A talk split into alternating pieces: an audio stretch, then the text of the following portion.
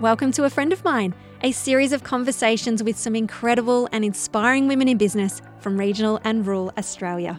I'm Kimberley Finesse, your host and the founder and editor of Oak Magazine, and I cannot wait to introduce you to some amazing female entrepreneurs who will share with you their experience and knowledge of what it takes to start, grow and scale a successful business. So let me introduce you to a friend of mine. This is a special International Women's Day series featuring members of Club OAK, which supports and promotes your rural business through print, digital, audio, and mentoring opportunities over a 12-month period. Lauren Barrett is the Director and Principal Psychologist at Regenerative Psychology. Lauren made Holbrook her home in 2020 and has watched her business flourish into a national service. With degrees in both psychology and business, Lauren has honed her expertise with extensive training in mental health services. In this episode, Lauren shares with us some valuable tips on how to achieve work-life balance. Meet my friend, Lauren. Hello, Lauren, and welcome to our special International Women's Day series. Thank you for having me. An absolute pleasure. I had just mentioned before to you that I'm keeping you in my back pocket at the moment because I know the area that you specialize in, what you're passionate about, and that skills and knowledge, that background. This is exactly what our Oak community have been asking for, especially in our recent survey. This is just like a little teaser for everyone of your speciality, really. Thank you. I'm so excited to be here and to be able to be part of the Oak community and participate in this. I agree. There's so much that we can do to support people more than we are right now. And I'd love to be part of that and help get the messages out there. And you do have a real focus on small to medium, rural and regional businesses as well, which I really like. Like, is there a reason why you've fit into that niche and not done anyone and everyone? Yes. So we have a focus in our EAP arm of our business around the small and medium because they're typically the organisations that are missed in all EAP services.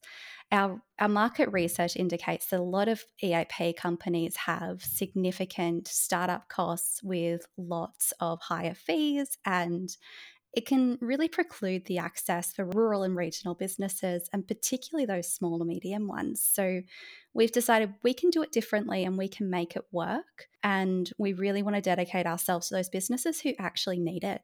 And you mentioned EAP, which is the Employee Assistance Program. If someone's from a corporate background, they will have heard about an EA program that, you know, their organisation, their company may have that they can access. You have some incredible stats around this area. Could you share one or two? Sure. We found quite a lot of amazing information when we were setting this up. And one of the ones that always stands out the most to me and that is really relevant for employers is that 37% of all employees surveyed find that they consider their employer to be their main support for their mental health, not their GP, not a psychologist, not family or friends, but their employer. And it's an absolutely amazing stat that reflects obviously trust in employers, but also the importance employers play in our lives. We also know that there's a lot of difficulty around managing burnout in the workplace. And the State of Wellbeing Survey from 2019 to 2022 indicated that at the time, 68.5% of employees were experiencing burnout at work. We haven't got the current stat for that one yet. They've just released the report, but there's a lot of information suggesting that it hasn't necessarily gotten better. Which is interesting, isn't it? Given that we've come out of that pandemic, and I think all of us thought that maybe, you know, that time that we'd spent at home with our families, we'd had that little bit of a reflection and like, hey, family's important. This work-life balance is important to us. But it does feel like the world is back at 100 mile an hour. I don't know about you, but like you can feel it sometimes when you go to the supermarket, when you're driving around town, like there's this frenetic energy. It's always very interesting when we look in this space in that we do see these dips and these high points when it comes to things like burnout and different times of years, but people's different experiences. And I think it's an area that's really regularly forgotten about in the regional, rural, less corporate settings because we don't consider that everyone can be burned out. It doesn't matter if they're sitting at a desk for 9 to 5 or if they're on a farm doing work with animals. doesn't make a difference. Oh my gosh, such good points. You moved to Holbrook in New South Wales, which is a tiny rural town, in 2020 and have launched your business whilst you've been there. So tell me, what inspired you to start Regenerative Psychology? I'll be honest, it was our local GPs. I had no plans of starting a practice when I first moved here, but when I met our local GPs and I found out what I did, they were so keen to get me on board. We hadn't had local servicing for several years, and the nearest psychologist that was taking any referrals was 70 kilometres away from town, which really reduced the access for our local communities. So as it wasn't a plan, but on hearing that, we had the business up and running within 3 months, and within 6 months, it was my full-time job. We've had such a really wonderful uptake of the service, and it's been an absolute pleasure to be able to work with our amazing medical teams and community members through that. But it's been a whirlwind. My gosh, 3 months. In terms of business knowledge, where did you find that? Where did you tap into? Was there some specialists that you knew, hey, they know how to build a website. This one knows how to copyright. This one knows the back end of all our finances and everything. Did you have a team to support you to do that? No, this is where I get to show off a little bit and say I did all of that myself. It was a really big thing. So I'd worked in management prior in different roles, which had given me a bit more of that business understanding beyond just study and things like that. But it was a learning curve. Starting my own practice was my first time ever using Medicare servicing. It was my first time running invoices or anything like that. So it was a really big shift and change. And I was lucky that I could kind of taper into it while still working my Sydney job and then come full time onto it. I think I would have hit panic stations really early on if I'd been on my own. These days, I do work with some amazing business coaches who help me to really focus on our strategy and building a service that everyone would love to be part of. We're here to talk about work-life balance. Like, how do you manage work-life balance in a rural setting?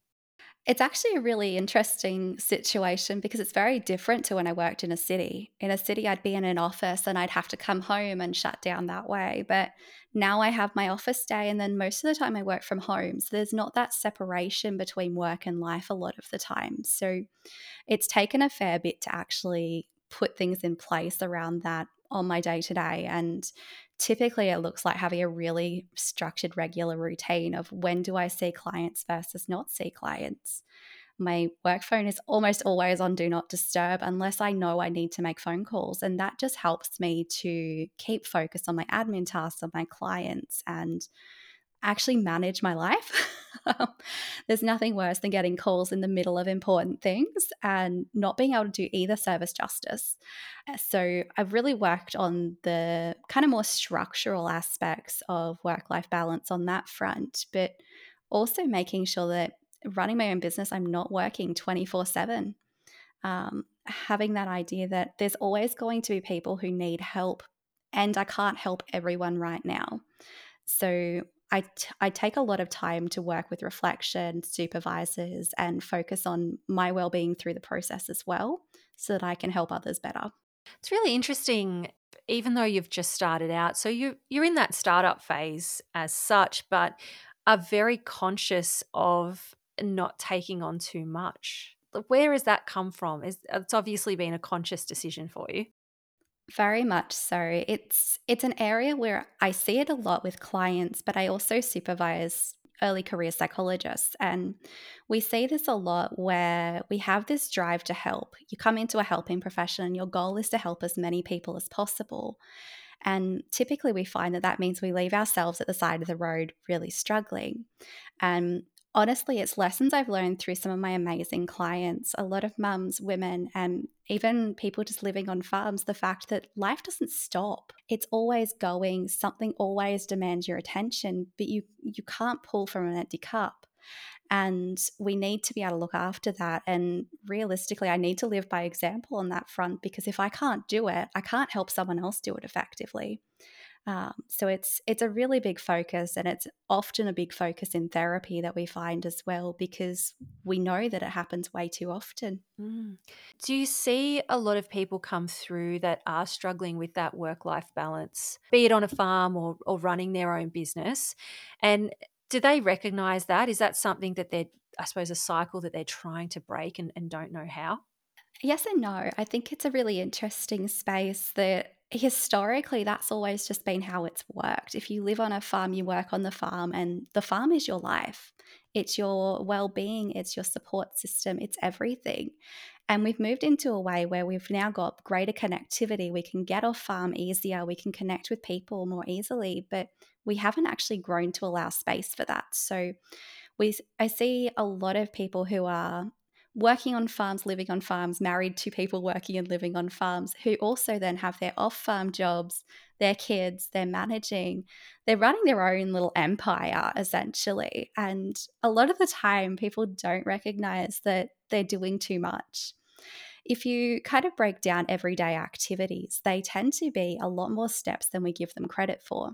Even if we talk about just making a doctor's appointment, I can get that down to like 15 steps if we want to actually go there. But you think about it as just, you make an appointment and you go.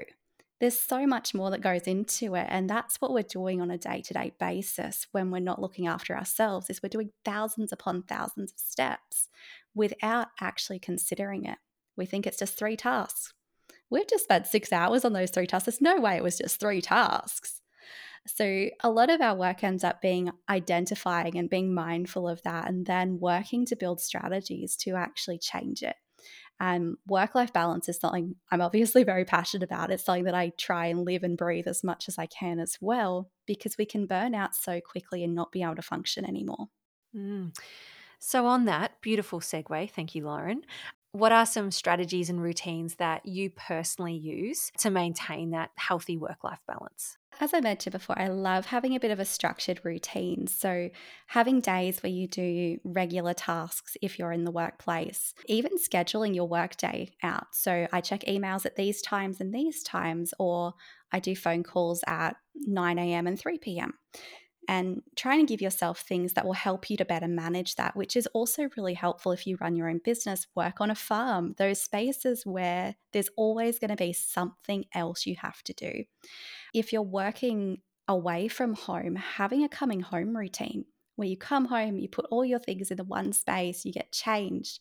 That idea of leaving your outside clothes for outside and having inside clothes is actually really helpful a lot of the time. It creates this almost psychological break between work and home.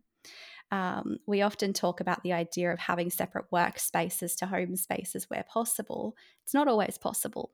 And that might be where you then have either different devices or do not disturb systems. But we want to try and have those things that create these breaks between work and home, so we then have more opportunity to focus on our self-care and what recharges us when we are home, rather than being distracted by work. I remember when I first started, and I think there's a lot of people that are similar, that when you first start a business, it's on the kitchen table. I would always be in the kitchen, and I'd just spin around on my chair and, you know, and talk to them while they're cooking. And I suppose, as you said, there's no clear break. Definitely. And if you can't create a dedicated space, a strategy I put in place with people I've worked with before is actually having a dedicated work bag where your laptop gets put away into that and it gets put outside. So not leaving on that kitchen table at home, because you leave it there, you're always tempted. You're always like, I could just check my emails. But then you go down the rabbit hole of working for an extra couple hours, which isn't really helpful for us. We want to try and contain work so we can have a life around it as well, and manage the fact that we deserve to have a life around work. Work is one part of our lives, but it's not our whole lives. Oh, they are such good tips. Like just the coming home routine. I hadn't even thought of that one. I love the idea of putting the laptop into the bag. So before I let you go, what feeling does International Women's Day evoke for you? I think it brings up a sense of empowerment, the fact that we are really paying attention to women, women's needs, the discrepancy between women and men in workplaces, but in life in general. I think it really empowers us to actually have those conversations and start driving change. And that's one of the things that always stands out for me, because there's always these conversations around very poignant at the moment is the differences in women's versus men's wages. We're seeing that being researched and shown much more clearly, even that we've all kind of known it was there. These are things that drive us to actually research and find that out and prove it so we can actually make change happen. I think it's just it's an empowering day. It's about celebrating women, what they can do, and really helping them thrive. Is that just not the news of the day today? I mean, we're recording this the day that report has been released. Have you read some of it? A bit disheartening though, going, oh, how are we going to get there? Yeah, I think it's a really interesting space. And I think I'm from that generation where it was just so ingrained that this was what happened. You didn't question it. And the more that I've worked across these different areas in employment and the workplaces, the more that I've learned about the fact that this is actually a really big problem and we don't need to accept it. I think having this disclosure, all this information come out is going to help get that message across. The fact that it's always been that way, but it should never have been that way. And it doesn't need to continue to be that way. And realistically, having those shock statistics is really helpful. It's never a good thing because people have had to suffer to make those statistics happen. And at the same time, it's good to have the information now. Thank you so much, Lauren, for being a guest on A Friend of Mine podcast. Thank you so much for having me. It's been my pleasure, and I can't wait to share more with the community. Now, before you take off with all that inspiration and knowledge, we'd love for you to leave a review on our podcast so that we can continue to amplify women's voices in the media. And if you have any questions, we'd like to celebrate a win, you can always connect with us on Facebook and Instagram at Oak Magazine AU. I'm so glad we've met and that now you know a friend of mine.